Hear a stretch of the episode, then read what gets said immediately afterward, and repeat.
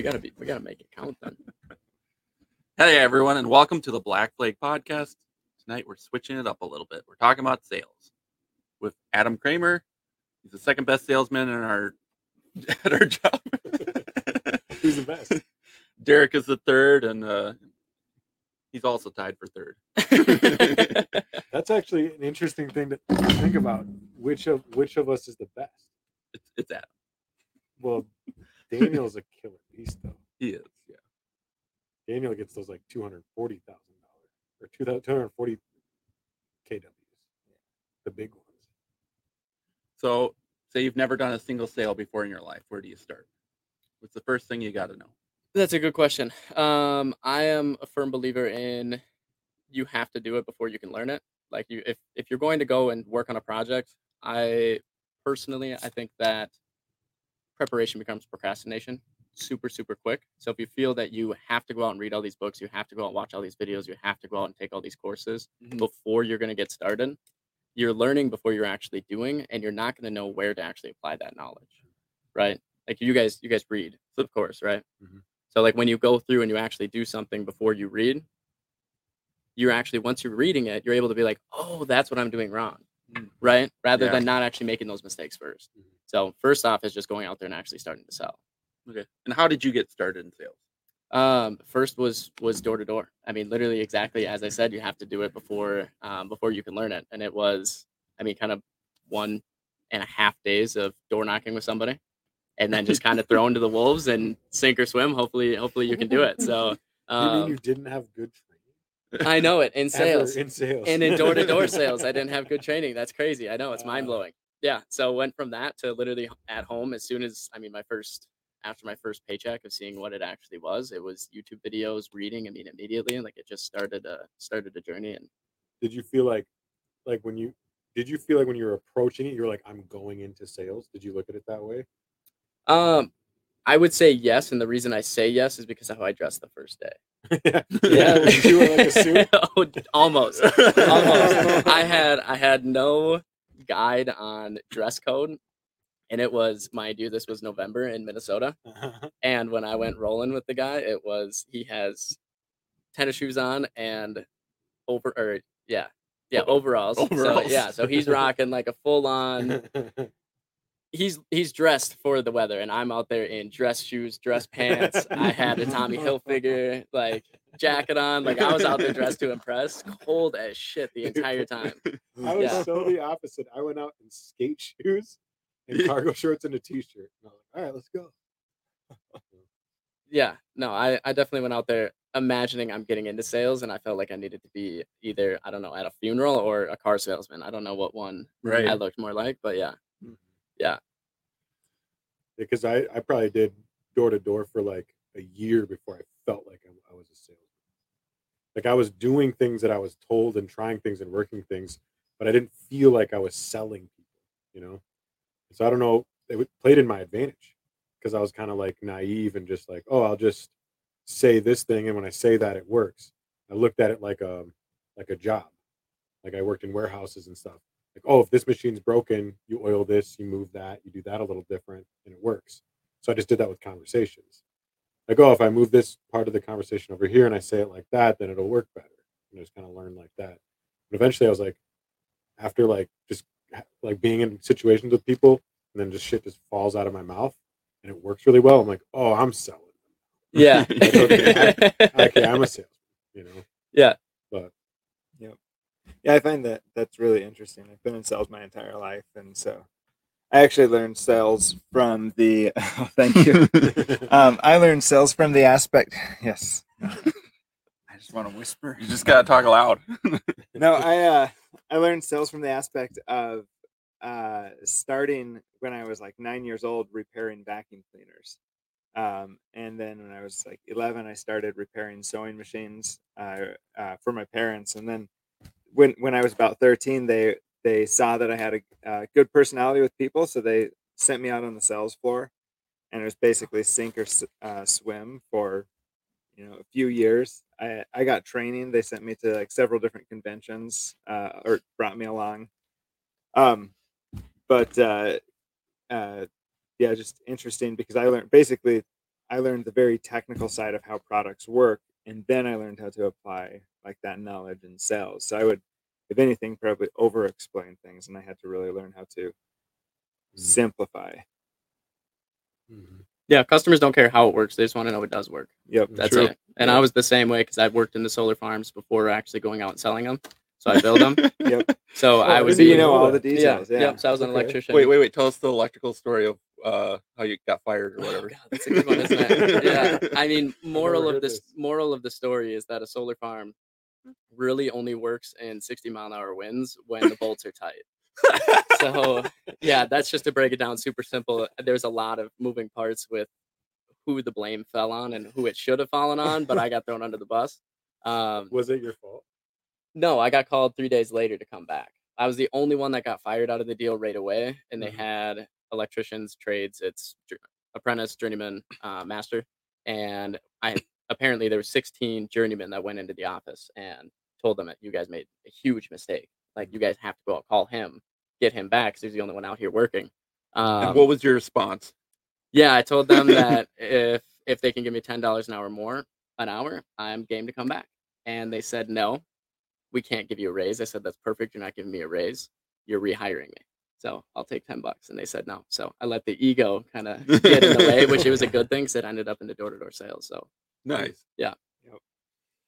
Yeah. So but, what, what was the big aha moment for you in sales where you started learning principles? I mean, I mean, sort of like basketball or anything like that. Like, so there's so much of it that's just reflex. You just learn, you get in there, you learn um, what you're doing. But like, the thing you're really good at is just studying and reading and all about it. What are like the big aha moments that really helped you level up, I guess? Yeah. I mean, there's, I would say the big aha moment when I needed to do that is the first check that came in from sales. I would say that's yeah. probably the biggest big aha moment. Um, right. Being, well, being, just being commissioned. We should talk about that. Like every job, there's a boss and there's a manager, and they pay you a flat rate per, if they pay you a flat rate per hour, that's because they're taking a cutoff of how much you're making because they're giving you that security. But if you just get rid of that security, then you're just going to make more. Mm-hmm. Um, yeah, I was actually thinking about this today. Ironically, you're I was paying thinking, for security. I was thinking about when we have new hires and and when I got hired and when you're training and stuff and people, you got to kind like, I found myself explaining to people multiple times that it's better that, I don't know, maybe you could talk about your experience training people too. Like, how do you, How do I sell? I try to sell people that it's better to be selling and getting your commission. It's actually more security. I had this epiphany today. It's more security because if I'm like a friend that we know got fired, right? So if I'm working for that, not that, not that today, our friend got fired. If like in that space, you're, there's no security because they can fire you whenever they want, right? Your wage, your all your benefits, all that stuff is all on them. It's actually more security over here where you're like, I can make my own decisions. I'm free to move. I'm actually, I feel way more secure over here. Like if I had to go back to a job where I'm making, I'm clocking in and I'm making an hourly wage, I would feel that anxiety that other people feel going into straight commission. Where I'd be like, what if I make a mistake and they just fire me tomorrow? Mm-hmm. And then I'm back on the street again. You know, we're like out here, it's like I make a mistake and I go, okay, how can I do it better next time to not make that mistake, to do better, to make more, you know? Right. Yeah. My, my opinion on it. And with a, a lot of it, like, especially if you're hiring people to be doing this um, and you're talking to like new trainees that come in and framing it and make, I mean, making sure in the interview process, like, okay, are you a person that when you go to work, you're the one that's working and all these other guys are standing around, right? Cause those people, those are the ones that you want working for you, first of all, but second of all, when you can frame it to them that, okay, do you think it's okay that they get paid the same amount, the same amount, if not more, because they've been there longer than you do when you're doing three, four times the work? Right. No, you should get paid three to four times more because you're doing three to four times more of the work, right? Mm-hmm. So rather than basing your pay on hourly, you should be basing your pay on production. Who's bringing in more for the company? The guy who's doing four times as much or the guy who's doing a quarter of that, right? Correct. Obviously the one who's doing more. So in turn, you should be getting paid for that, but that's not people's mindset typically. Um, so letting them know like it's based on production. And when you come into like a new company, like just McDonald's, for an example, which you come in and say you start at fifteen dollars an hour. Your first month, we do training. We give you fifteen dollars an hour. After your first month, we're going to give you seventeen dollars an hour. You get a two dollar raise after training. Your first day to after your first month, are you two times, three times, five times faster at your job than when you were right. training? Why are you not making three, five, ten times more because of how efficient you are? And by doing it in sales after your first month, if you're even two times as efficient, you just doubled your wage, literally, because you got two times better. And every single day you're going out there, you're giving yourself a raise because you're learning to do it better. You're learning to do it more efficiently. And literally just by doing self-development and bettering yourself, you're able to make more money with it. So it's a lot easier to frame it on that production mindset for people. When we look at it from, we're we're looking at it from an employee standpoint too. I was thinking about recently, I was looking, I was thinking about like industries in general. I wonder if, I'm just playing with this idea, it's just an idea, but I wonder if industries in general would be doing better of having more incentive-based wages, period. Wouldn't Absolutely. That be better for a company, you'd think? Like, because there's certain places I've worked, like warehouses, it's mindless monkey work, right? Where it's like, you have to pay everybody the same. It would actually be unfair to, to pay them differently, right? Because the perform, pr- production is mostly based on the machines, which it's not necessarily your fault if they fail. Well, you gotta. But there's other there's other manufacturing jobs I've done where it's like, our shift would do like seventeen plates, right? And then the other shifts would do like four, and we're all making the same. So wouldn't that company actually benefit from being like, you get paid per plate? You know, just just example. Like I just I wonder if more companies going to more incentivized Most people work would be better. Aren't from the company's perspective. Like we're in sales and we do this because we get it. Right. Most people don't get it. I think there's some psychology and just the way people's mindsets are with this type of thing. It's how you're raised. I mean, that's what school teaches you. True. It's incredible yeah, too. Because, got that. Yeah, I've, I've definitely noticed that. So, so what I did before sales, working on sewing machines and vacuums, repairing them, was also commission based. Um, and so I learned really quick, if I can maximize my efficiency and I can, you know, so the average tech goes through one vacuum every hour to hour and a half. I figured out if I can do it in thirty to forty-five minutes without cutting corners and just like do it quick, I can make a shit ton of money as a nine, ten year old kid. And so I re- I learned how to game. You could buy system. A lot of M and M's. Oh yeah, I, I mean I was making a lot of money. I would, I was making more than most uh, most people out of college when I was still in high school. Yeah. And you know, and, but that's the thing is like you you learn how when you're commission based, you learn very quickly. You can control how much you're making mm. just by uh, upping your efficiency. Yeah. You, you said do you did you go to public school? I did. Yeah. I can. Okay. Yeah, I can tell. I was just gonna say, but I'm... you had to unlearn a lot of that. I bet from going from to public school. Yeah. So I I did. When I got to eleventh grade, I did uh, a post-secondary option. So instead of going to actual high school, they would I could go to the college instead. Mm-hmm. So I just went to the community college in, in our town. So then I had, I mean, four classes a week and just literally on a college schedule at sixteen, which was terrible for my health, but at the same time, super good for my mindset. Yeah. Nice. Yeah. Nice. I was just wondering because I feel like I've been, I've noticed a lot lately that not everyone, but a lot of the people in my life are private school and homeschool kids, and I just wonder if we think a little different. Mm-hmm. And I do know people that have been to public schools, but usually, like he said, that they get to a point where they're like, this is all bullshit, you know what I mean? And like there's some of that in private schooling and homeschooling. Your parents are going to have their own indoctrinating things and stuff, but it's just a thought. Yeah, there's downsides to being homeschooled for sure.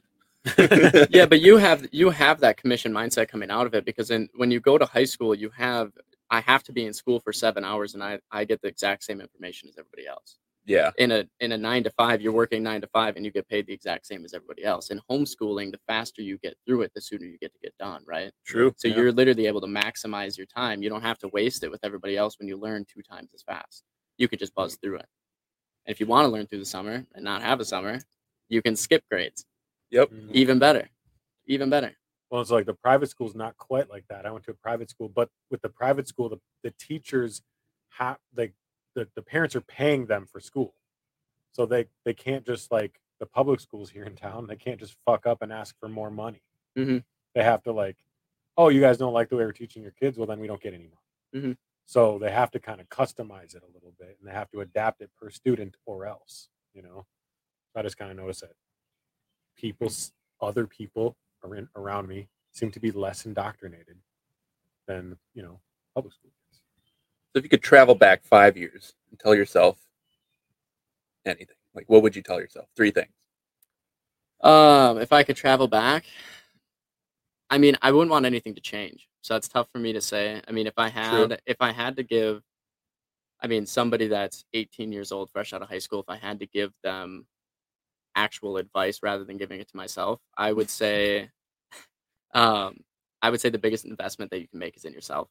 Yeah. Um, number one, which as cheesy as that sounds, there's no other investment you can make that has ten, twenty times returns. Right. I mean, you can't do that in real estate. You can't do that in stocks. You can't do that in literally anything. Right. But literally taking one course that gets you one skill now makes you twenty times more. I yeah. mean, it, it's that fucking easy, just just with self-improvement. So I would say that'd be the, the number one piece of advice. Um, number two, don't save money. Um, I I hate I hate that mentality. Um, and number three, stop giving a shit about material things. Wait, wait, wait. Don't save money. No. Why not? So my thing is, like, right now, all the money that I that I make either goes into an investment for the company or goes into the investment for myself. Oh, okay. Saving money does, it doesn't do a whole lot. And if, if right. that saving money, I mean, like having a savings account and putting money into a savings account, right. it does nothing for you. Well, it, it does. You're literally losing money, and it's, you yeah. might as well make it work for you. Yep. I agree with that. So how do you, you, you talk about, like Sam mentioned, we never got your aha moment. Well, I'm still waiting for number three too. I cut him off. Oh, okay. Number three was don't, don't care about material things. Oh, yeah. It's all, all about utility, as you've seen. Okay, so all about your utility your, company. Yeah, yeah. You're, oh, because of the Prius. The Prius, caffeine pills. I mean, if it doesn't if it doesn't serve you, why use it? Right. Well, my um, Prius is in the shop. Prius people. Heck yeah. I ran over a raccoon. We're the Prius. Coolest. Oh, dude, that's the same thing that happened to mine. I backed in here because if you saw the front end, dude. Oh my. Oh really? What year? Um, oh eight. Okay. Um, but They're yeah. such a common vehicle. I just have to say, they're such a common vehicle. It's really easy to find a bumper for them. I got one oh for God, two hundred dollars. Yeah. I was like, what? Yeah. Yeah. And they can color match too without even having to paint it. Yep. Mm. Mine's green though, so that's not, not as often. That was a dumb decision. Mm. That'd be the advice I give well, myself. Could, don't don't, don't get green. Don't get green on the Prius. Get a normal human color. Okay. Well, that's some pretty good advice though. Yeah. I was going to say, you're, what was your aha moment? We never really got. Yeah, I mean, invest in yourself. Yeah, I would say that that was my aha moment, is actually going back and like the first the first day of like doing sales within two weeks of three, four times in those numbers, simply because I'm going home and this is what I'm focusing on. Mm-hmm. Right? Like going back and doing that investment in myself, of actually taking time to do shit that makes me better at what I do. I mean, that was a huge aha moment. I mean, from there, I was just kind of addicted. Where does that, where does that, so you're talking too about going into the, you're talking about going into the field to do it, right? You're doing, mm-hmm. you're learning by, by doing it. But then what, like why we, Sam wanted you on is because you also study, mm-hmm. and that's what you're talking about. So where, and you're talking about studying, and then you got to be in the field so you know where to apply it. My question is, well, I'm wondering, you talk about different courses and stuff and books. I've asked you before, you gave me suggestions, but how do I know, like, when I'm looking at something to weed out the bullshit that's trying to get my money, trying to tell me that they're going to tell me how to sell, right? But they just really want that quick buck. They're not going to, they're just going to feed me platitudes and horseshit. Mm-hmm. How do I know, like, okay, I can weed out, this is actually good thing to, to spend my time on versus they just want me to buy their book or watch their course or whatever. And I'm just giving them my money. I'm not going to learn anything. Because for me, I always hesitate to do anything because I'm like, ooh, I could buy that book or buy that course, but then I'm like, I'm probably going to sp- waste a bunch of time. And I don't care as much about throwing fifty bucks away and learning a lesson, but it's the time I'm wasting doing it, you know? Yeah. Yeah. I would say the, in, in today's day and age, and it's, it's realized by people who are doing like super, super good, they've realized that givers gain, right? So the more you give, the more you get back. That's just how the world works. No matter what, if you're out there giving, giving, giving, you're only building a runway for a bigger plane to take off. So the more you give, the bigger ass you can have at the end of it. So when you go out and you try to find these courses, if you're if you're just going to something you saw on a Facebook ad where the guy says, yeah, we ha- we're making people ten thousand dollars a week because they did our training, right? You can go to their Instagrams, you can go to their Facebook, you can go and get their, if they have a book, they always have low ticket, like low ticket items that are just, here's a ebook, here's a small taste of the course, here's Um, just small basic stuff. and you can vet it from there before you actually go out and get that high ticket ten thousand dollars coaching program mm-hmm. where you just spent your money. I mean, ten grand, that's a decent amount. Have I mean, you ever spent ten grand on a coaching? Yeah. Oh, wow. Yep. Yeah. Last year, last year I spent twenty-five thousand on personal development. Um, so coaches, classes, um, books, all that sort of stuff. And then the year before I did twenty thousand. This year I'm already at, it's like eleven, I think is what I'm at this year. For spending? Yeah. Yep. So do you, when is, when do you stop selling and you start doing the classes? So I do that stuff after selling. I have a set blocked off time on, I mean, my, if I show you guys my calendar, it's literally itemized on when I'm. How did you squeeze us in? Um, so you schedule the two weeks ahead. Yeah, yeah. Nice. Yeah, no, I I block out my entire day on what it looks like from beginning to end, and I know exactly when. Like on Wednesday, it was between um one o'clock and like four o'clock ish um, that I was reading, taking notes, building out an offer. So, yeah. Sam, should we go into scheduling more, or should we talk? Just keep going with the. Sure. How do you? So so I this is something that I've been slowly learning the last few years is how to how to build a schedule. Because what I've learned is when I sit down and build a schedule, I I demand too much of myself. I have too many expectations, and I will fall short.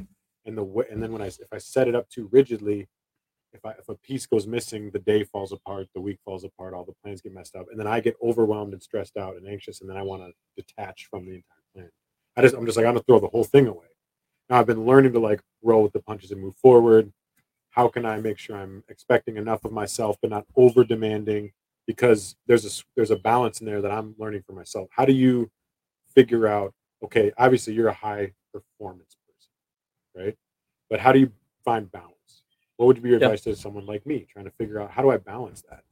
Yeah, and I I don't like I don't like the word balance. Um, okay. As my lifestyle is. Okay. Um, I think life has seasons. Okay. More than anything, like what are you looking to accomplish in this season, and hammer down on that.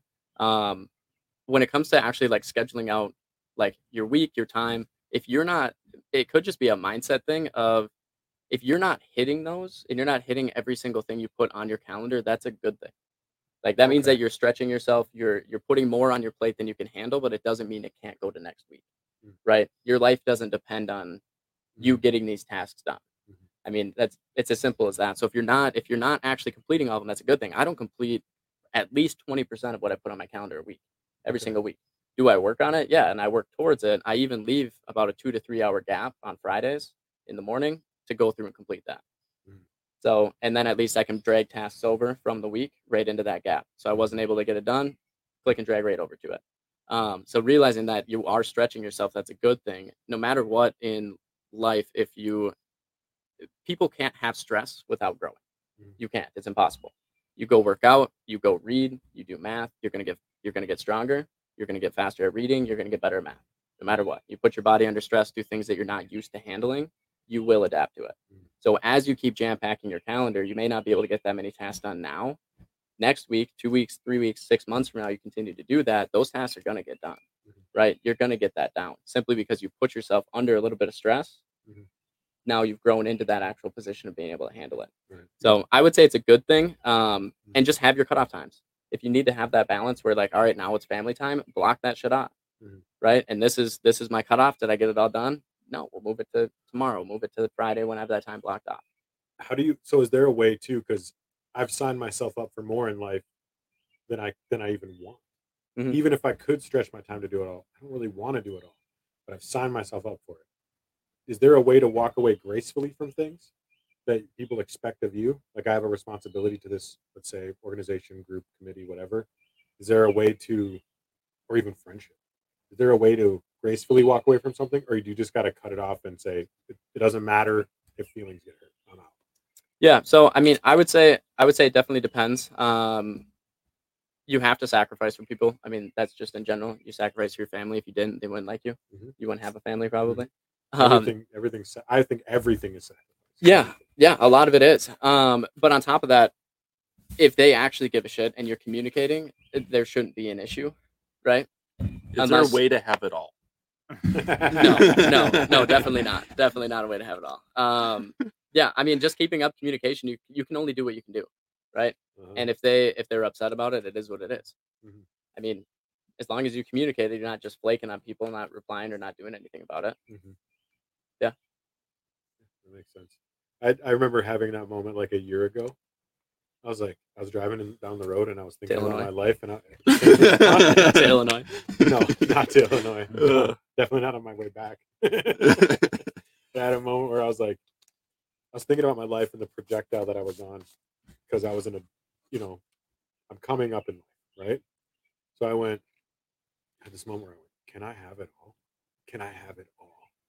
And I like felt really good to think that for a second, but then it scared the shit out of me. Mm-hmm. So I was just like, people who think like this crash and burn. You know what I mean? So, but I was just like, I had that moment, you know, it, it would be nice. But... You said you're on the come up. Mm-hmm. When would you say you're qualified to be out of the come up? To be out of it? Mm-hmm. When people in dark suits who I don't know who they work for approach me and tell me to stop. That works. No, I don't think, I really don't think that there's a limit, really. I mean, there is a limit, but like, I don't think that, I feel like I don't want ever want to stop thinking like, oh, what's the next thing? Am I going, how can I make this better? How can I improve? I don't want to, I don't want to feel like, sometimes I think, oh, it'd be nice if I could just chill and just kind of coast and just let things, and everything's routine. And I like, I want that a lot, but it's not realistic. It's not good. You know, that's how things get stagnant. That's how relationships fall apart. That's how you get, you know, weak on things. So, yeah, they have a, a tale of the, the Chinese fisherman. Have you heard that one? Maybe. What is it? So there's a guy that it, he's a Chinese fisherman. He's sitting out by his boat, kicked back in a lawn chair, just like we are, drinking a beer, smoking a cigar. Oh. Another fisherman comes into port and he says, hey, what are you doing? He said, oh, I'm just relaxing. He says, well, why aren't you out in the boat fishing? And he said, well, why would I do that? He said, so you can catch more fish. He said, well, why would I do that? So that you can sell more fish and do what with it and make more money. Mm-hmm. And what would I do with that money? Well, then you can get a bigger boat and catch more fish. And what would I do with that? Oh, yeah. Yeah, well, I guess, yeah. then I, then you could make more money. And, and then what would I do with that? Well, then you could relax.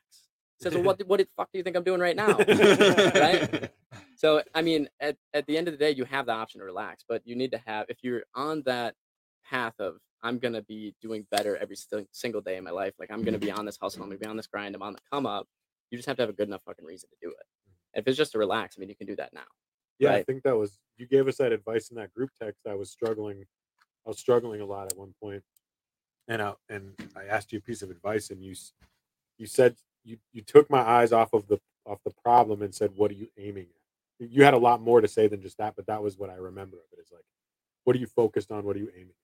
You know? Yeah. And that, that boils down to your scheduling too. Like for me, the reason that I'm able to schedule out this week and really stick to the, the plan, like I, I schedule it out every week on, on um, Sunday, but I got really granular and I set aside on what is my thousand day goal, right? Like where, where do I want to be in a thousand days? How is that going to look? What is the company right going to look here. Like? Yeah, exactly. Exactly. uh, what's you the company going to look like? What's, what's it going to take for the company to be running at that point?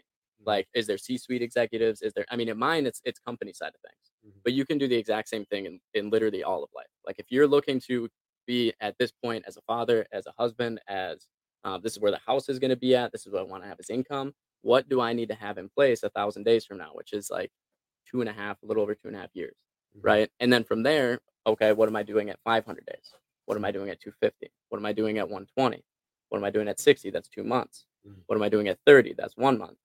Now break it down into weeks, put that on a calendar. This is my one month plan. Every single Sunday, plan out that week. Do it based on that checklist of what you need to get done. And then you can look back at that thousand day goal that you've just built out and you're always on the right direction, right? And granted, that thousand day goal, it's fucking massive. And like I said, I mess up on at least twenty percent, twenty-five percent of what I do every single week. But I know what direction I'm heading with it. Mm-hmm. So even that, if that goes to the next week, that's totally fine. It's just part of the plan.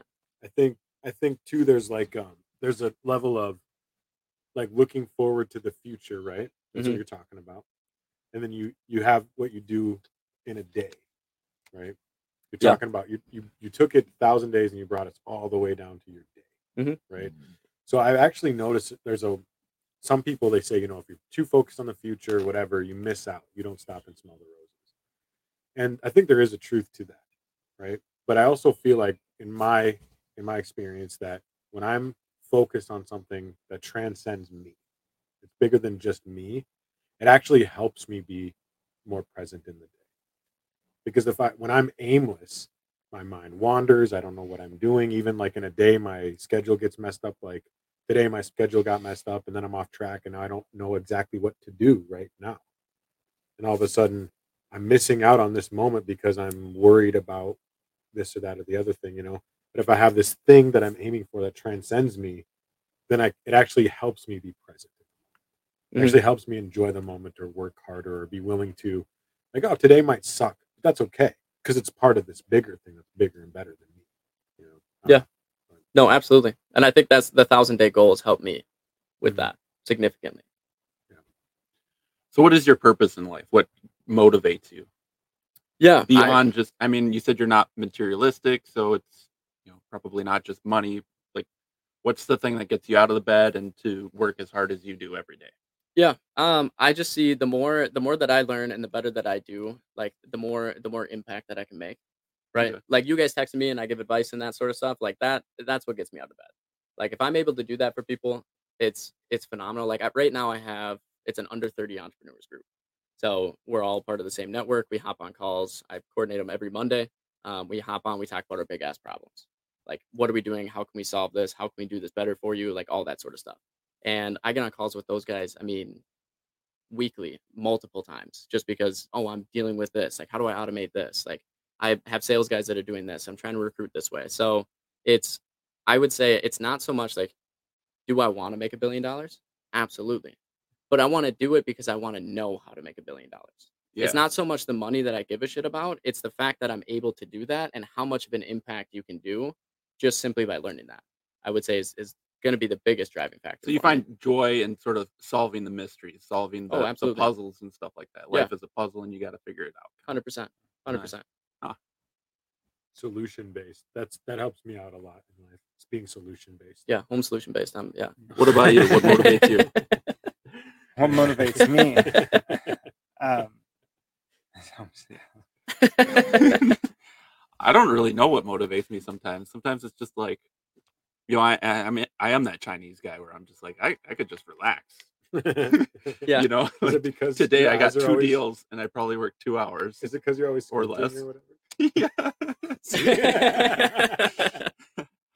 You have very squinty. We had a guy draw a caricature of us for a podcast. And it was Sam's big smile and his eyes were squinting. He had a big gap tooth for me. I was like, nailed it. Yeah. Neighbors are getting it. Nice. They're getting it. Out of town. Yeah, I don't know what uh, my motivation is um, long term. I mean, just in, for sales in general. My motivation now is my family. Um, yeah. That's, that's, you know, I, I want my family to, I want my kids to grow up Uh, on property. Um, I have a hobby farm. I've, I raise chickens. I've got uh, a market garden. And I, I always say that Chicken. I work. Yeah. yeah. I always say I work this job so I can go home and work the property. Because that's, you know, it's that's harder work than anything else that I do. Um, it just doesn't pay the bills. There's kind yeah. of a increased phenomenon, or at least that I've noticed, of people doing that. Uh, what do they call it? Um, self-sustaining stuff. Yeah, where they're just working on their own property, joining solar. Chick- yep. yep.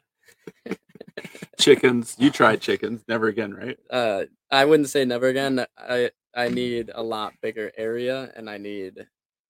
Yeah, I, I don't, don't. I don't know what I need. We raised chickens but... growing up, and I don't understand the love of chickens. But you're doing I it raised, different. I raised chickens growing up too. I, I did this. We so did them for butcher. So did we. Hens, yeah. So. Yeah. We yeah, butcher them. Yeah. They suck. They're stupid. They're just the most the, people like name their chickens and stuff. I'm like, that's stupid. They don't even have a brain. Yeah. They're so retarded. They're like insects. Yeah. But bigger. They're meat insects. Yeah.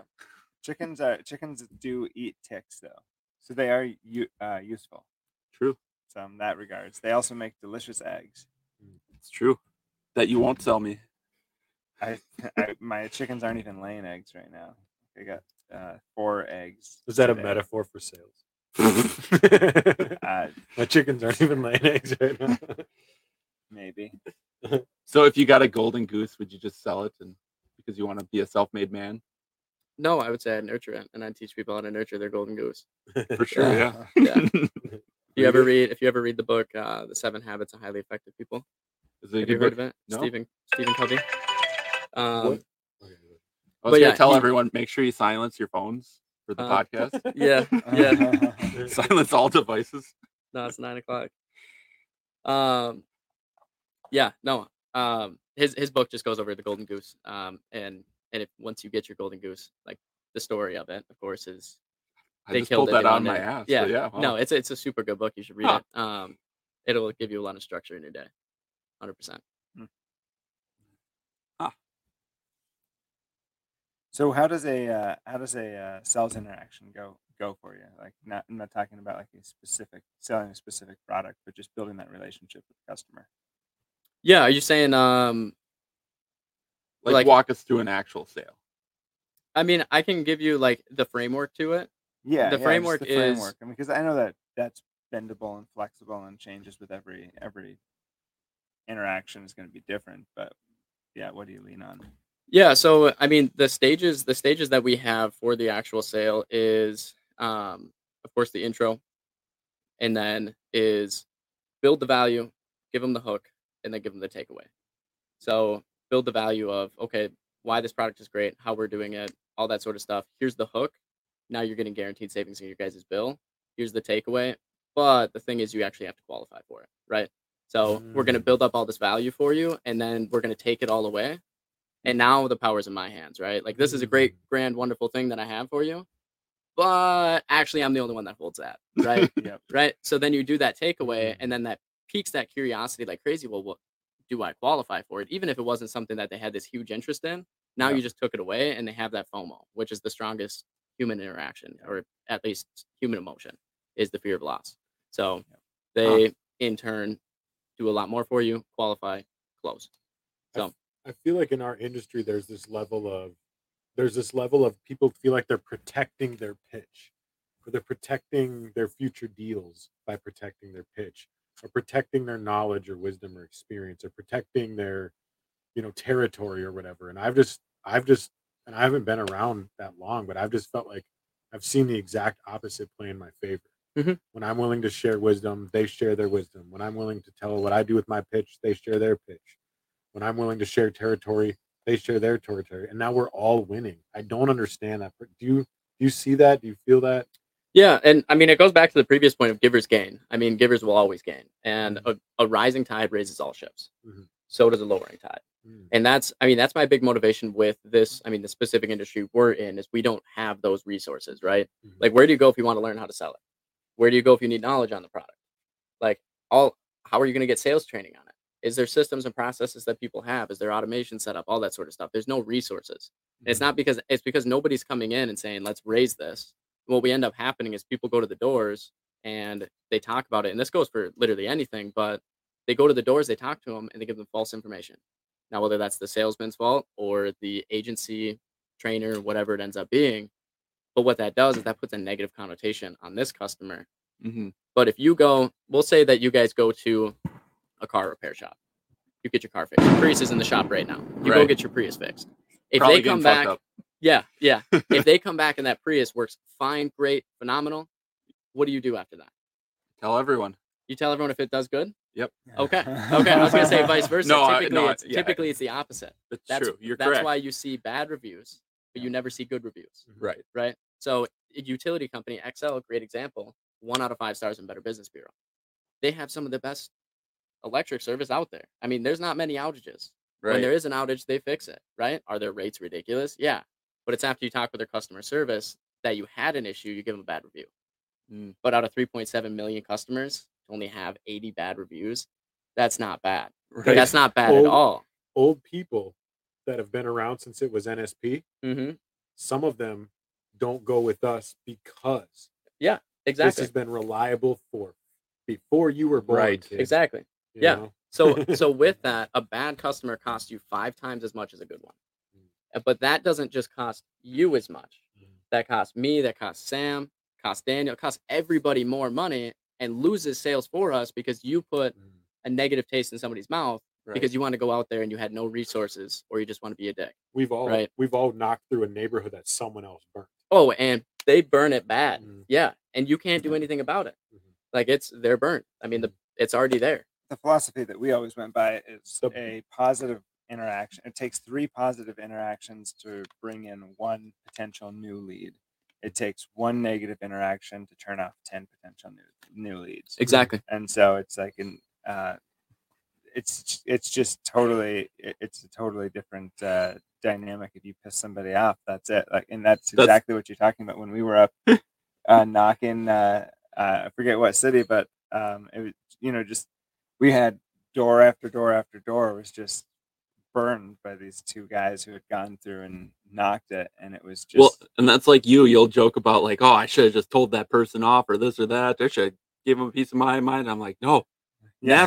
never never do that. Mm-hmm. Yeah, sometimes it doesn't you give want you to, anything. Yeah, you gain nothing. Well, and like I've even done it I've even like even when I was brand new and I didn't understand at all, it's just my attitude at the time. I was just grateful that being a new environment, and I didn't want people to treat me like shit. So if they treated me like shit, I kind of guilt trip them into not treating me like shit. Like, oh, you fucking blah, blah, blah. You've been to my door so many times. And hey, I know. And I like, you know, I like become vulnerable so that they don't, they feel guilty attacking me. And then I turn that into a positive experience and they don't sign up. But it's like, I might have taken that you said there's nothing you can do about it, right? There's nothing I can do to close a deal. But I might be able to get them to not hate the next solar guy. Mm-hmm. And maybe the next guy will be a little better than me and can sign a couple of them up. And then maybe three years from now, when I swing back around, they're like, I remember you. My neighbor signed up. Let's do this. Yeah. And it's like, yeah, that might be a two hundred dollars, four hundred dollars, you know, whatever sale. But to me, it's like in the long run, if we all had that mentality, if we all had that mentality, it would be better. Mm-hmm. You know, so it's like, well, it's you're you're always uh, you're always sowing seeds. You can't reap harvest without first planting the field. And uh, um, so we our our incomes rely on other people sowing seeds before, and there's a field there for us to go out and harvest. So we don't want to go and tear up this field and leave worse field for somebody to come behind mm-hmm. us. And like you said, we'll go back out into the into the same field. So if we can sow those good seeds, eventually we might be able to harvest them. What it when you were in your uh, when you were when you were selling sewing machines, what did you what was your what was one of your like victory moments? Not necessarily for money, but like what was one of your victory moments where you're like, I got them? Um, I had I mean I had I would say quite a few. Just uh, I always enjoyed when there would be a new model that would come out. So a new sewing machine that uh, a new Brother Disney sewing machine would come out and it'd sell for twenty-three thousand dollars. And it was just, it was always so satisfying being able to sell one, because it's just like, this is a twenty-three thousand dollars hobby that sits on your counter at home. Yeah. You know, and it's like, it, it, it would, you explain the technology in such a way. Honestly, I think the, the most, what I really liked the, I, I would say was the challenge of being able to take some really technical piece of, Uh, technology that we would go to two to three days of school to learn how to operate it in such a way that we could sell it. And they teach you everything in these classes. And if you were going to give a demo, you'd be there for five, six hours with the customer, which is obviously impractical. So you can condense that down to as little time as possible. And it would usually be around an hour. But to be able to do that and give the customer the notion that they feel like they know everything about this machine, mm. they feel like they're as close to an expert on it as anybody, more than they, they know way more than you can go find out online, but it was all bite-sized stuff. Nothing went over their head. Mm-hmm. And I think that's the, I think that was really the kind of the moment for me when I realized that I was being able to do that consistently for people. Um, but uh, yeah, that's, and I would always, I, I always look for the, the, the praise from the customers, honestly. Mm-hmm. Like that's probably the most rewarding thing. When the customer is like, you're a really good salesperson. It's like, I just took twenty grand from you and you're complimenting me and shaking my hand and smiling and joking with, about when you're going to come back and spend five grand on that other little thing that you saw. And it's like, with door to door, anytime they say you're a good salesman, they're not signing up. Yeah. I was going to say, My mm-hmm. favorite, when with what we do, my favorite moments are when we're done, and they're like, uh, "Do you get paid by an hour, or what?" Because you know? I'm like, I did so good that they didn't even know that I sold them. Mm-hmm. You know what I mean? Right, they didn't yeah. realize that I took them on this journey, and you know, um, obviously, some people they just feel like it's run of the mill. Oh, qualify, they sign up, whatever. Um, but it's always nice when people are pushing you really hard, and then you close them, and then they still don't realize you're a salesman. Mm-hmm. You know? Yeah. I had a fun one recently where uh, I had a customer who I, I've told you this story, uh, but not you. So, I had, or not you, um, but I had this customer that I was signing up, and they uh, failed the credit check with uh, the one program. So we switched to Nautilus, um, and the uh, basically I started the Nautilus sign up with two percent left on my iPad. Oh yeah, and I was like oh, yeah. pushing them through, and they kept wanting to talk, and I and I just kind of kept using the excuse, like you know, I'd let them talk until I'd get to the, okay, I'm sorry, what's your date of birth? And I put it in, and if they ever want like to stall out, so we got to payment, and it's like, all right, so do you want to put that on a check or a debit card? Well, um, uh, well, so you can change it later; it doesn't really matter. But I've got one percent left, so. And they're like, "Well, let's just put it on a debit card. Let me grab it as quick as I can." And we like ran inside, was back it, into. It is funny sometimes how like if you're in a hurry for whatever reason and you just rush someone through, sometimes it just works. Sometimes it works. Like, they just they just sometimes. feel the energy and they're just like, "Yeah, let's just do this." I don't know, but it doesn't always work. No, yeah, I mean. It's especially in that. I mean, that's the fear of loss. I mean, that's that's right. FOMO. I mean, yep. the, the fear of loss is a lot stronger than the the need for gain, or at least the. So, and I've yeah, you have to balance that very carefully because you don't want you don't want to get give off FOMO, because as much as FOMO can be used to your advantage, if you give off FOMO, that's like an instant turnoff. You smell like, like you, desperation. Yeah, desperation. You smell yeah. like desperation. All of a sudden, what you have to sell isn't worth it. There's times where I've been desperate, where I've had the same. I've been very careful. Have the same attitude, tone of voice, delivery, pitch, nothing changes, and I'm losing all day. They, you, people can feel it. Yeah. Even dumb people, which a lot we know doing this job, there's a lot of dumb people out there. But even dumb people who have no intuition, not necessarily dumb people, but people who have no intuition can just feel it. You know, I was watching recently an interview with I think Andrew Bast. Bustamante or something. He's this ex-C I A spy. He's talking about how ninety-eight percent of people don't have perspective. They only have perception. They perceive the world they're walking through, and they have no perspective. They can't see from other people's point of view. Mm-hmm. I think that's something that good salespeople have to develop perspective. You have to be able to communicate with people on their own level. And like as he was talking about it, I was I, I shared the video with you. I don't know if you watched any of it. But I was thinking the whole time, I was like, this guy is like a master of manipulation. And as bad as it is, this is excellent, like sales training information. Yeah. Like it was just can incredible. I can I tell you something? One time I Googled, I'm not kidding. I Googled how to do government interrogation training. I was uh, trying to sign up for it. And it was like, what is your officer I D number? And I was like, oh, fuck. Uh, they're not going to let me do this. And I was just like, obviously, I don't want to like.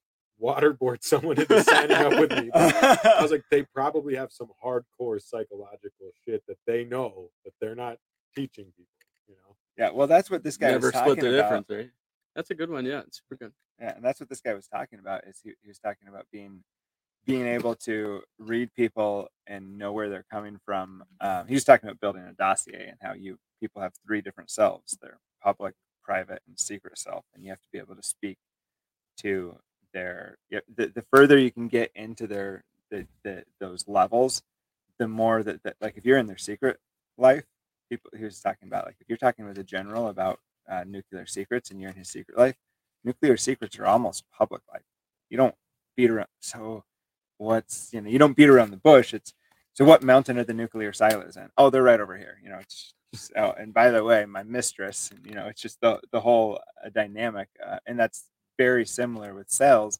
You have to build that relationship, break down those walls. You're not you're past their public life if you want to get anything done. You have to get into at least their private life, and it's uh, it's when you get people to start just reading their passwords. That's when you have it. You know, having you type everything in. That's when you're in. You type in my credit card. Yeah, yeah. I'm like, That's like yeah, I'm some, faster. That, I know it. I feel yeah. like that's like basic level, like Secret Life at that point. For like you're you're getting past that. Now you control it. You could sell them anything at that point. Right. Well, and there's subtle things too, like holding the bill. I learned really early on, never I never give it back to him. Oh I'm no. Done. Yeah. I hold it the entire time. I never give it back to him all the way down. And I've told new people too, but like they, they start reaching for it and stuff. It's like, oh, they'll grab it out of your hand if they're done. Mm-hmm. Don't yeah. feel weird about it. People, yeah. when they kind of reach for it, just keep holding. And I've even done where they've reached for it, and I just take it and set it on top of my iPad. And I keep talking, and like, and like, if they want it, they'll like keep reaching for it and make it obvious, and you can give it back. But at the same That's time, saying, it's just yeah. yeah, you just kind of basically, you know, you just kind of act as if like I'm moving that, so now I can talk with my hands and kind of mimic that you just raised your hand. You know, it's people do those. A lot of a lot of things with what we do in door to door are smoke screens. They're not objections. They're smoke screens. And learning that was one of my. Just so you guys know, we sell people ten percent discounts on their electrical because they live next to a community solar yard. Actually, I would say that what we do is we help people claim their available credits or whatever percentage. We're claiming credits. I would say that we improve the quality of people's lives. I would say we what touch say? people How did I, in the can, most possible meaningful way. I framed way. it for one of our new people. She's like, I want to.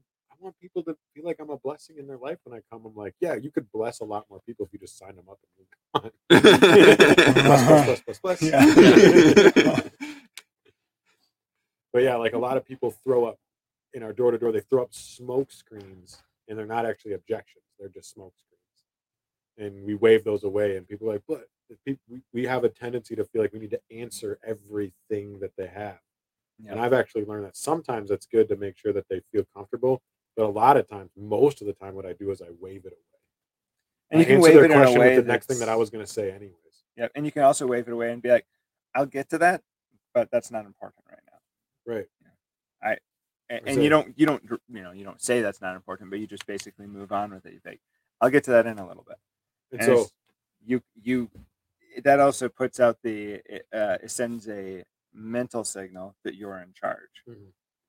Yeah. Well, and I and my point too is that uh, they throw up smoke screens, and it's not actually an objection. We move past it, but it's more of like a if they. I've tried to tell new people if they if it's really an objection, they will bring it up again. Don't feel like I ignored it and now I lost the deal. Like you move forward and you get to the next step, and they'll be like, no, no, no, no, no, no, no, no. What about this? You're like, sometimes oh, okay. they don't I've, always bring it back up. I think, well, in my experience, nothing works every time. Right. But if, yeah. but usually for me, move, trying to move forward and seeing if they double down on it works works more often. So, Adam, what would be like the when you're training uh, new people? What would be like the biggest stumbling block they run into? Yeah, um, I mean, it really depends. A lot of them, they'll talk too much. Mm-hmm. They need to learn to shut up. Yep. The one who talks less in the conversation is the one who's going to come out on top, right? Mm-hmm.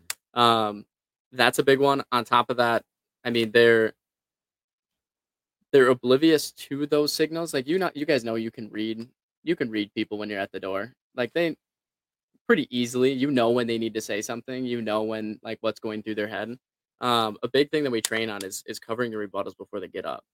Right. And I think I've gone through that with you guys is, I mean, they call it, it's called eight miling. It's like, if you've seen the movie Eight Mile, they get in a rap battle one. Eminem gets up and he just talks shit about himself the entire time.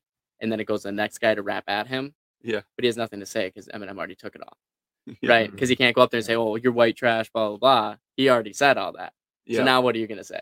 Right. So he, in, in doing that, all he did is took away everything that he was going to say. And we do the exact same thing in the selling conversation. Mm. So teaching them what those common rebuttals are and why we need to hit on that. A lot of times they'll go into it and yeah, yeah, yeah. Adam says this, right? Mm-hmm. But it's until they start getting those objections consistently, they're like, okay, how do I come? How do I get over that? I'm like, that's why we say this at the beginning. Right. I need to start saying that. And it's like, it's one of those things that y- you just have to learn from doing. I mean, yeah, I can well, sit there and teach, teach, teach, teach all day long, but everybody thinks that they can do it better right away. And just getting through that learning curve of you're not smarter. Like yeah. just, just go with it. There's a reason we have it there. I've ran yeah. into the, I've ran into the opposite more often with people where they're trying to overcome the objection of the last person, but this person doesn't have that objection. So now they're talking too much, trying to overcome an objection that isn't there. And then that customer has starts having the feeling like, should I be objecting to this? You know, like I've had people, I explain cancellation terms or whatever, and they're like, yeah, whatever. They don't care. But then you get two, then one person makes a big stink about it, and you have to, to sell it to them. You have to get over that. You have to overcome that objection. And then you go to the next person, you're like, oh, this person's going to make a huge deal about it. Now I'm making a huge deal about it. Yeah, so you definitely got to remember. I know you don't like the word balance, but where's yeah. that balance? Though? Yeah, I would I would say that you you draw that line, and, and a common thing you guys said, you, you went through a neighborhood and the entire thing was burned. That's when you change it, because it's consistent. This person was burned, this person was burned, this person was burned. That's when you're changing it. It's I like that you brought up that point, is not not selling to the last person that you were at. Um, but when you go through, especially in Illinois, this whole neighborhood got burned by supply companies, right? Mm-hmm. Some some guy came through door knock and he burned them with supply companies. Second, third thing that comes out of my mouth, we're not a supply company, mm-hmm. right? Or I understand that you guys have been burned in the past by these companies. Let me just explain to you why we're different. It's a completely different concept for you. So it's once you're actually getting that same objection over and over and over, and it's a common trend because of that exact location. Mm-hmm. If it's not something that's because of that actual neighborhood, just keep rolling with the same pitch you got. Mm-hmm. Yeah. Yeah, because I think that people get into a mentality where they start to, they struggle at first, then they start to have success, and then they get excited, and that's a, that's a fun feeling. You guys remember when you started to like make money and get closes and stuff, you're like, oh, I'm getting that level up. Like, oh, I've, I just leveled up. This is great. Yeah. And then you get that excitement, and then maybe you run into a rough neighborhood, or you just have a rough streak, or, you know, the numbers just aren't playing in your odds that day. They they start they they forget to be consistent, right? They go, oh, because there is that level of adapting, mm-hmm. but sometimes you just got to stay consistent. Keep doing, doing, doing. You know, like don't don't rewrite the pitch because you're having an off week. Mm-hmm. Don't rewrite the pitch because you ran to two or three people in a row who you couldn't close. It's door knocking. Mm-hmm. You should run into two or three people you don't close. That's normal. I'd almost It'd be weird if that. you weren't. Yeah. yeah. Like, one of my favorite things is when I go out and I'm nervous, kind of, I just get a little nervous sometimes when I go out, and I get a little nervous and I talk to someone and they're like, fuck you, slam the door. I'm like, got it over with. That's what I was nervous about. And it just happened, and I'm alive and I'm here and I'm about yeah. to close something. Like, I right. like that. Yeah. But I've had to learn to like it. At first it was rough because I'm like, I'm out here trying and these people are being mean to me. Like, it's a real feeling. Yeah. You know? Yeah. No, absolutely.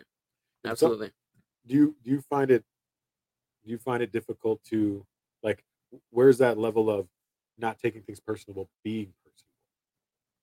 You know what I mean? Not really. Because, like, for me, I feel like I, I try to be my authentic self with people. That helps me so, mm-hmm. right? The more authentic I am. People can tell when I'm being too fake, right? But when I'm being my authentic self and people start being very abrasive and pushing my buttons and saying those things that bug me, it's tough for me to, like, not just go into fake mode, because mm-hmm. like it's like if I'm being real right now, fuck you too, dude. Yeah, I'm working. You're yeah, being a dick. Yeah, you know, yeah. It's like I'm like, oh hey, I'm just a guy. You know, like it's tough. So.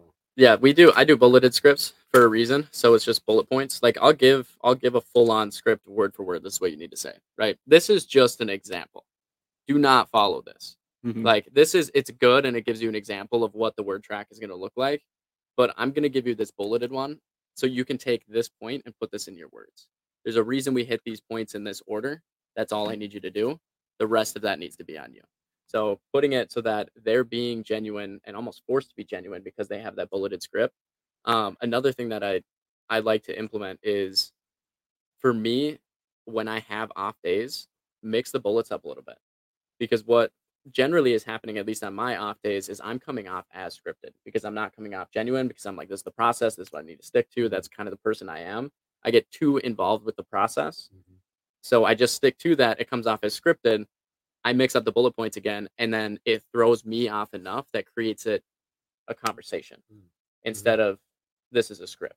Mm-hmm. So by doing and having those bullets, yeah, you can mix them up a little bit. There's certain ones that you can't, but if you can mix it up and throw yourself off to force it to be a conversation, at that point then you're just two people talking to each other. Yeah, I have like a the way that my script has become is like I, I have intentional pauses mm-hmm. so that it, it it has to become a conversation. I can't be scripted. It's like I pause, say this, and then I pause. And they have to say something. And then now it has to be a conversation. It, and it, I didn't do it for those reasons, but I'm going to keep that in mind. You know what I mean? Yeah. Because for me, I was doing it so that it's like, it doesn't feel it, so that that way they're involved. They're, they start feeling invested in the conversation. You know, I say this, then I wait to see what they say. And I say, yeah, yeah. And then I say that. And now we're having a talk instead of me being like, but I know Sam has a different style than me and it works for him. So I don't want to. Yeah. I almost make it scripted at the beginning because I'm, it's just, this is completely routine. I'm just telling you about this program real quick, solar fields. And then I just, like, maybe I should try your way of making, trying to make it more of a conversation, but usually I put the conversation right after the very beginning. Mm-hmm. But yeah, like the first five seconds that I'm talking, it's super just uh, the exact same pitch. Like I've said it a million times. But you have to do what works for you too, though. So like I've tried to do it your way because I've seen you have success with it, and I've tried to go out and do it your way. And like halfway through the conversation, my way comes out, and everything just gets weird because I can't be Sam. I'm Derek. Mm-hmm. I can't be like, hey, blah blah blah blah blah. Here you go. Smile and have a good day. Right? It's cool. Like I try that, and then like halfway through, all of a sudden I'm like, well, anyways, it's like this. Yeah. And then they are like, whoa, you just changed. Who are you now? And, and then they're like, are you scamming me? You know, like they start to get like that, you know? I so think too, like... Um, I just gotta be me, and you gotta be you. You, you, g- you guys think a lot about the words. I think a lot about, like, the tone. Like, how am I standing? How, like, what is the tone? And I put a lot of emphasis on that. So, like, even though I'm saying the exact same thing every single time, every single time, I'm just like, how can I, how can my tone be different? Mm. I do body language a lot with people. I need to do more body language. I mirror, I like, I like very intentionally mirror. I do it on accident now. To the point. Oh, really? Oh my God. Yeah. I because I'll notice myself arms crossed and I'm like, hey, we're both doing it. All right. Yeah, like, all right. I heard a sales story. I did, um, I did training for selling base what basement waterproofing systems for a top quality company that's very expensive. They're not half-assed fixing your basement. Your basement's never going to leak again, mm-hmm. but it's expensive. Right. And I heard the story that they were talking about one of their top salesmen who just could not close this lady. And one of the trainers had just gone out. He'd came in from another place just watching the top salesman. Like, how's he going to do? So he's like, oh, I got to perform for the big guy today. And he, at the end, he, he finally closed this lady and they left. And he's the, the observer was like, did you see what happened? He's like, no, I don't, like, I lost her and all of a sudden I had her again. I don't even know what happened. He said, you were like this and she was like this. And he's like, all of a sudden you just went like this and you're on the same level. All of a sudden she was like, oh, yeah. Started communicating with them. So like I do it to the point where I'm like, it's almost obvious. Like sometimes I'm it's like, don't not, be no. obvious, don't be obvious. It's not. Yeah. I had them all, don't be obvious, but I'll like put my hand right where they are and put my foot right where they are. And they're kind of mimicking their tone a little bit, you know? And, yeah. But and I think that's for me why the the up more the, the up, excited upbeat like quick doesn't work, because then I'm like, it gets real obvious when I shift. Where if I'm kind of slow at the beginning and then I shift into mirroring, it works a little better. Huh. But yeah. And trying to find trying to find things I relate to people that have nothing to do with the deal helps me a lot. Right. You know, old ladies, you're always seeing a picture of my kids. Mm-hmm. Every time. You know, yep, here's a picture of my kids. And I just do it like that. Here's my kids. And they're like, oh, you're a person. Yeah. You know what yeah. I mean? Yeah. First thing that comes out of my mouth has nothing to do with the sale. It's always something about their house, something about their lawn. Oh, you do that? Something you need. I always every lose them every time. time I do that. I do it, but I'm genuine about it. And I, me too. I try to get them. I try to get them. Yeah, yeah, no. Like I have A D D. I, I'm just like, oh, that's a cool umbrella. It depends. It depends. If it's if I see that I really like their flowers, yeah. and the husband comes out, uh-huh. fuck your flowers. Right? Like I'm not saying anything about your flowers because it's the husband. He didn't. He didn't do that. Unless, he doesn't right. care. Unless he's like, "Hey, how's it going?" True. Exactly. Exactly. If he comes out like that, I'm like, "Oh, your flowers! Oh my God!" Like, you're great. Mirroring. Exactly. Yeah. So yeah. I've heard of women using their looks uh, and their like flirtatiousness to close deals. You know, now, I've I've ran into it. Experience with going out there. I'm sure you guys have too. Um, you're good-looking dudes where you can tell the woman's vibe. Oh, absolutely. Right? But I've never learned how to translate that into a close. Like, I don't I don't know I don't know why. Like, I've tried. I've had that situation happen before, and I, I tend to lose them. Like, when that's happening, I'm like, oh, this is happening. And then I'm like, okay, how can I use this to close the deal because I'm married. I'm not trying to, but I'm like, I'll, I'll use this to close the deal. I'm a salesman. Right. So, but it never works. I flare back. Yeah. That's Usually. probably why, because I'm like, I don't want to, I'm married. I'm not going to flirt. yeah. yeah. I think there's a certain level of flirting that is uh, professional and not personal. So it doesn't, you're not, you're not conveying anything. You're just basically kind of playing along with them. Mm-hmm. Um, because that's something, I mean, I've been in sales long, obviously long before I was married. And that was something I, when I, uh, especially got, you know, when I was dating, but especially when I got married, it was like, you know, it, is, is this kosher? I never really, I, ne- I never like went overboard with it, but just kind of analyzing it. And I think that basically a, a base level of like, I don't know if I would even call it flirting. It's just basically it's playing off their flirting, mm. I guess is what I do. But yeah, it is. It takes, I mean, it takes keen into it. Um, and I can't, I, I don't know. I can't always do it with everybody, but I find that when I can do it, um, it does flow into a really easy close. Mm.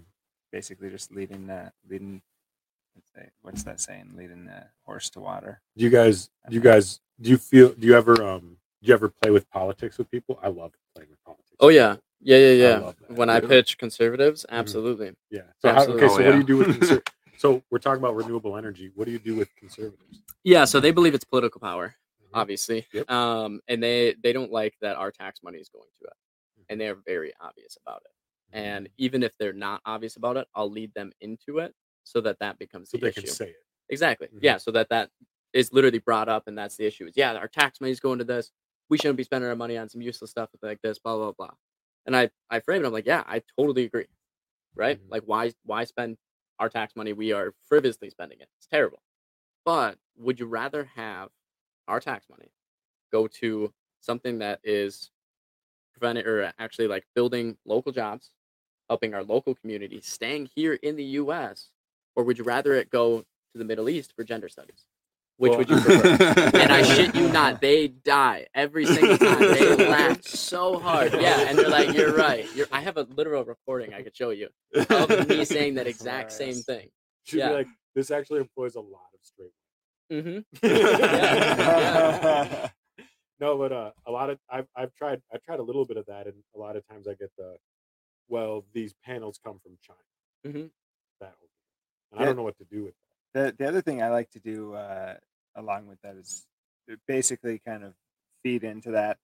Yeah, your your tax dollars do pay for it, but the law's already been written. Your tax dollars are already paying for it. Mm-hmm. The money's spent. Are you going to turn down the discount just because they've spent your money the way you don't like it? Mm-hmm.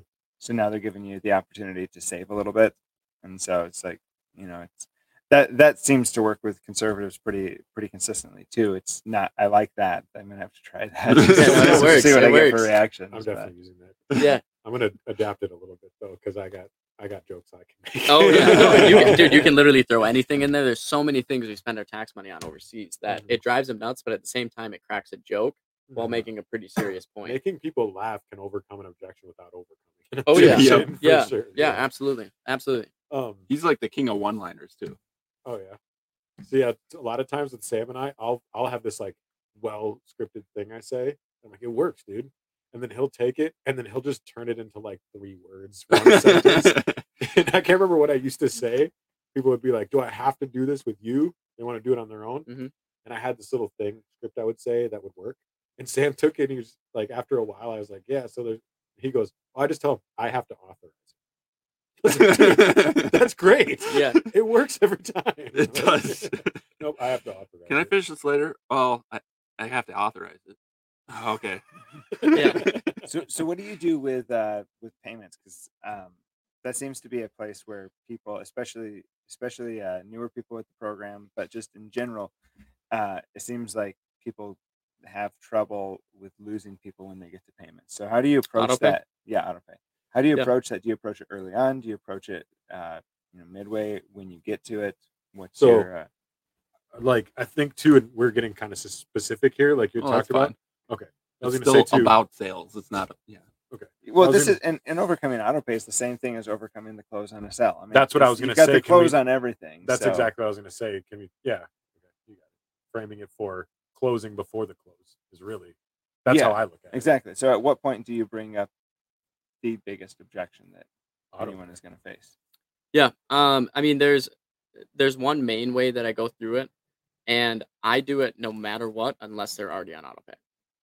If they are on online payment, check, they call in, doesn't matter. I will frame it this way. You can see it on the bill. Yeah. So no matter what, I frame it this way. And the reason for that is because I would rather eight mile it, get ahead of it before it's an issue, even if it's a non-issue. Like, they could be online payment, totally fine with auto pay. They just haven't set it up yet. They've just been lazy. Right. No. But still framing it this way. And that's why I have the process in place. Um, but I frame it as, when our credits are applied to your electric bill, that's a guaranteed payment to your, to your utility bill. No matter what, every single month when we produce electricity, we're guaranteed payment on your bill. Now, we're not the utility, and you should frame it that you're not the utility, hopefully. Yep. Um, and, and we're, we're not the utility. So I can't come up here and disconnect your meter, right? Like, we don't have that option. So since we're a guaranteed payment to your electric bill, we just like a guaranteed payment back to us. We run ours on an auto pay system. Familiar with auto pay? Awesome. You can kind of understand that, right? So wasn't he the good. one that said that hilarious? I was on a call. I was on a call and you're still on the same. And neither, none of us are on that that guy's team anymore. But when we're all on that team, uh, you're on that meeting and you go, this lady said, uh, I've never done auto pay for anything. And your response was, oh, so this is the first time you're going to do auto pay? That's yes. Awesome. Yeah. I love those, just like straight, blunt, to the point, simplistic. Just things. assumptive. Yeah. Sell- yeah. Assumptive selling. one hundred percent. I, think, I had uh, one with, with that where I was running into an issue. You were with me. And, and I was like, I was like, so you, you write a check every month, right? Because they were objecting with the payment a little bit. And they're, they're, they're like, yeah, I don't do anything on auto pay. I was like, so you write a check every month, right? Like, auto pay is basically a digital check. You get the statement, you can write it out, and your you can deduct it out of your registry. You yeah. can write the date it's coming out. Uh, the only thing you're not doing is putting fifty cents on an envelope and mailing somebody a physical check that anybody could pull out of the mail. Mm-hmm. And they're like, oh. So it's like, I do it's, try it's to, the way you frame it. Yep. I do try to fuck around with yeah. the logic a little bit, even though it's we're not selling them logic, but I just try to explain, like, so what they do with your check. Well, I always tell them the story of this one guy whose check got stolen in the mail, and the story of... They just did a news story on that literally last week. I think it was on Fox nine. Can you oh, send wow. us the many... link? Do you have the link? Uh-huh. I can get you a link. Because yeah. I would love to... Yeah, they just did it because of people's tax returns checks that they were sending to the I R S. Um, or, like, you had to pay for your taxes, obviously. And they're it. jacking them, and they're still able to cash them. Wow. Blows my mind. Literally says to the I R S. And wow. the bank looks at that and goes... You look, you like, look like I R S. I R S. Yeah. Yeah. Oh, your I D says John. Oh, they well, just misspelled. They hired right? eighty-seven thousand new ones. You yeah. must be one of them, huh? Yeah. Insane. They're just afraid because their hair is purple and they go by they, them. They're like, we can't pick this person. yeah, yeah. Like, well, the, the, I always tell them, yeah, I was like, so do you like write out, if I know they don't write out a check. I'm like, do you like write out a check every single month? And they're like, no. I was like, okay, yeah. I ran into a guy once. He stopped going to Napa because they stopped taking his checks. So he won't go there because he only pays in check. And they're like, yeah, that's kind of crazy. It's like, yeah, anyway, this is where you set up your auto pay. yeah. Yeah. Oh, yeah. If they if they write with a check, I just joke with them. I'm like, oh, you haven't gotten carpal tunnel yet from writing checks? No. So Sam Sam had a good one, I think. I don't remember how you worded it to the customer, if you did, but you talk about when you were serving, like at a restaurant. Yeah, I used to do that when I first started. I'd be like, yeah, I used to work at a, you know, restaurant. You know, people handed me their cards or checks all the time. Mm-hmm. If, I, if I was going to steal money, I'd steal it then. Mm-hmm. yeah. yeah, I'd still be in that business. Yeah. yeah. So yeah. you give your card business. to a high schooler who probably doesn't wash their hands before you, they wrap your burger, but you can't put your card in your online account. Yeah. This is yeah. yours. Right. Yeah. Um, Fun times. Or if you mail the check through the mail.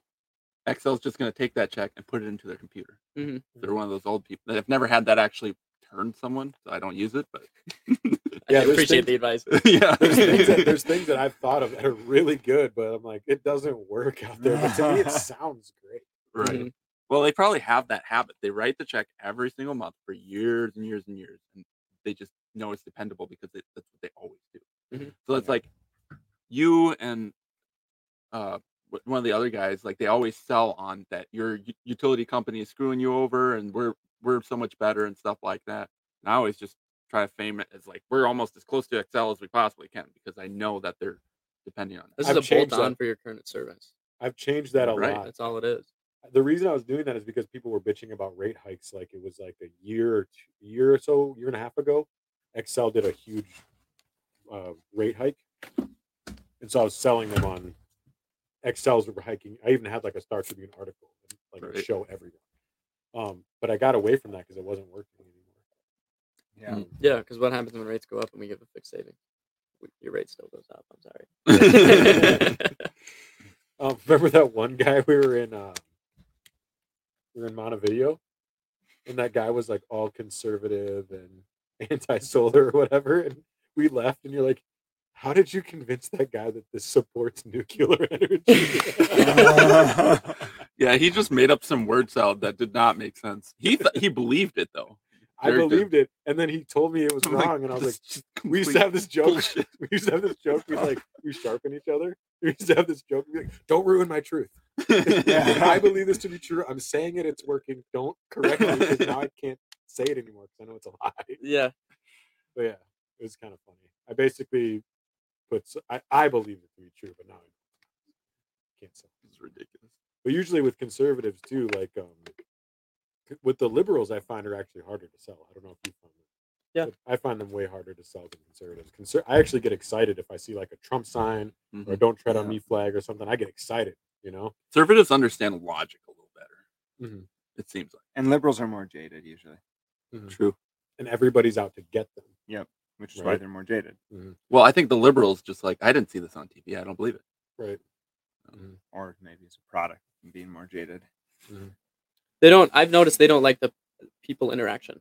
Yeah, right. Exactly. They, they don't want. They don't want face to face. They want, want online off the, or off their doorstep. Exactly.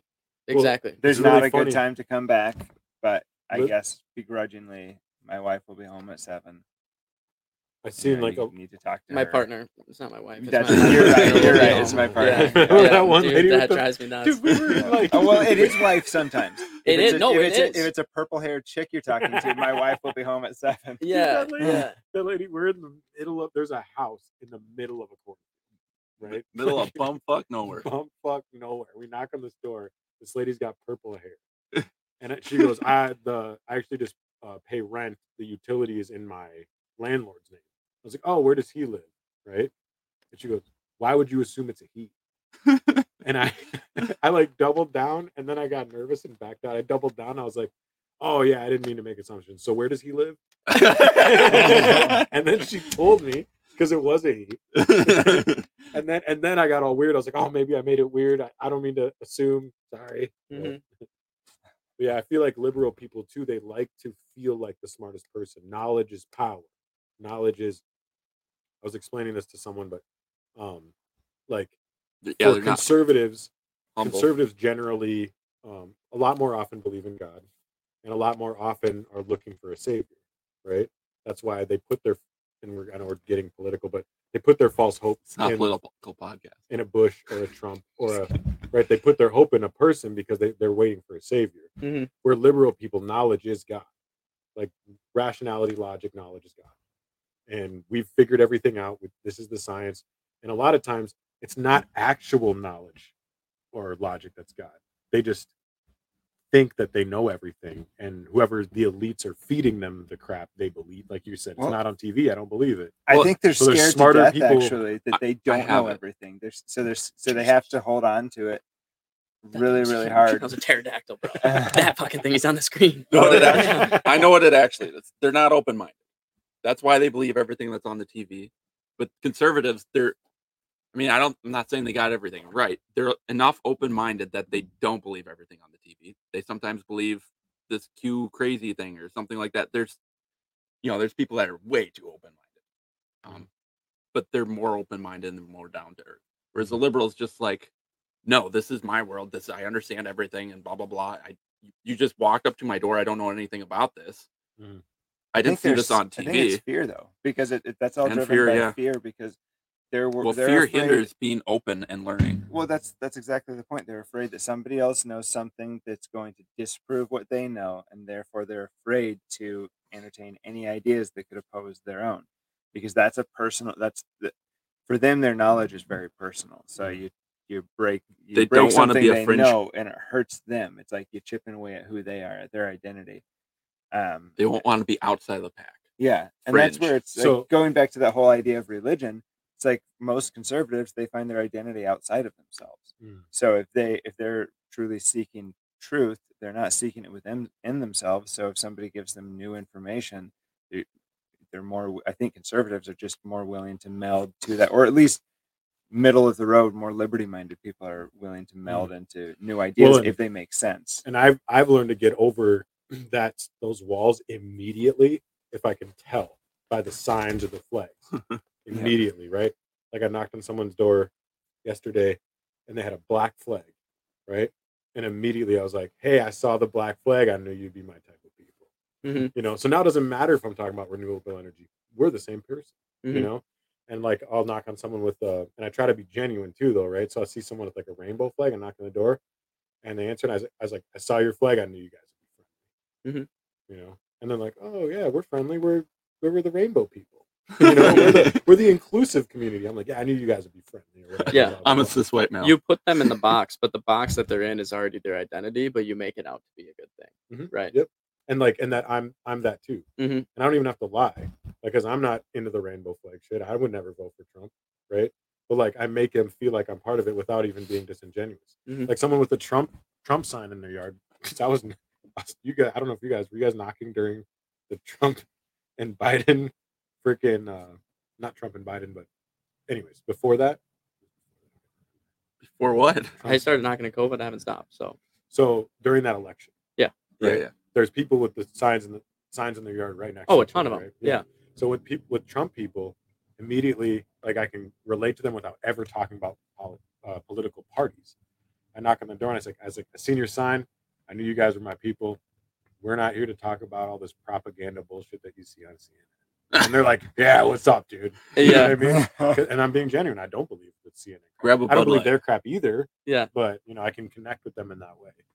So, like, you know, and then I'd be, you know, someone's got a Biden sign. I'm like, you know, can you believe that crazy shit that Trump tweeted? I don't even have to say how I feel about it. Wasn't that crazy? And they're like, yeah, it's crazy. Anyways, you know, and then we get to the... But I, I don't know. I, I don't feel like this as much anymore, but there was a while there when I got good that I felt like a lot of times what I was doing was like, look up here. Mm-hmm. But then like the deals happening. Mm-hmm. Right. You know. Exactly so, what was happening to them because they have a sign in their yard. Yeah. yeah. And they did the exact same shit. Who is they? Yeah. Yeah. Was that a wrap? I think that'll be a wrap. Should we close them? Yeah, we should close it. All right. Should we refer them to another podcast? Mm-hmm. No. We should get them oh, to refer a listener.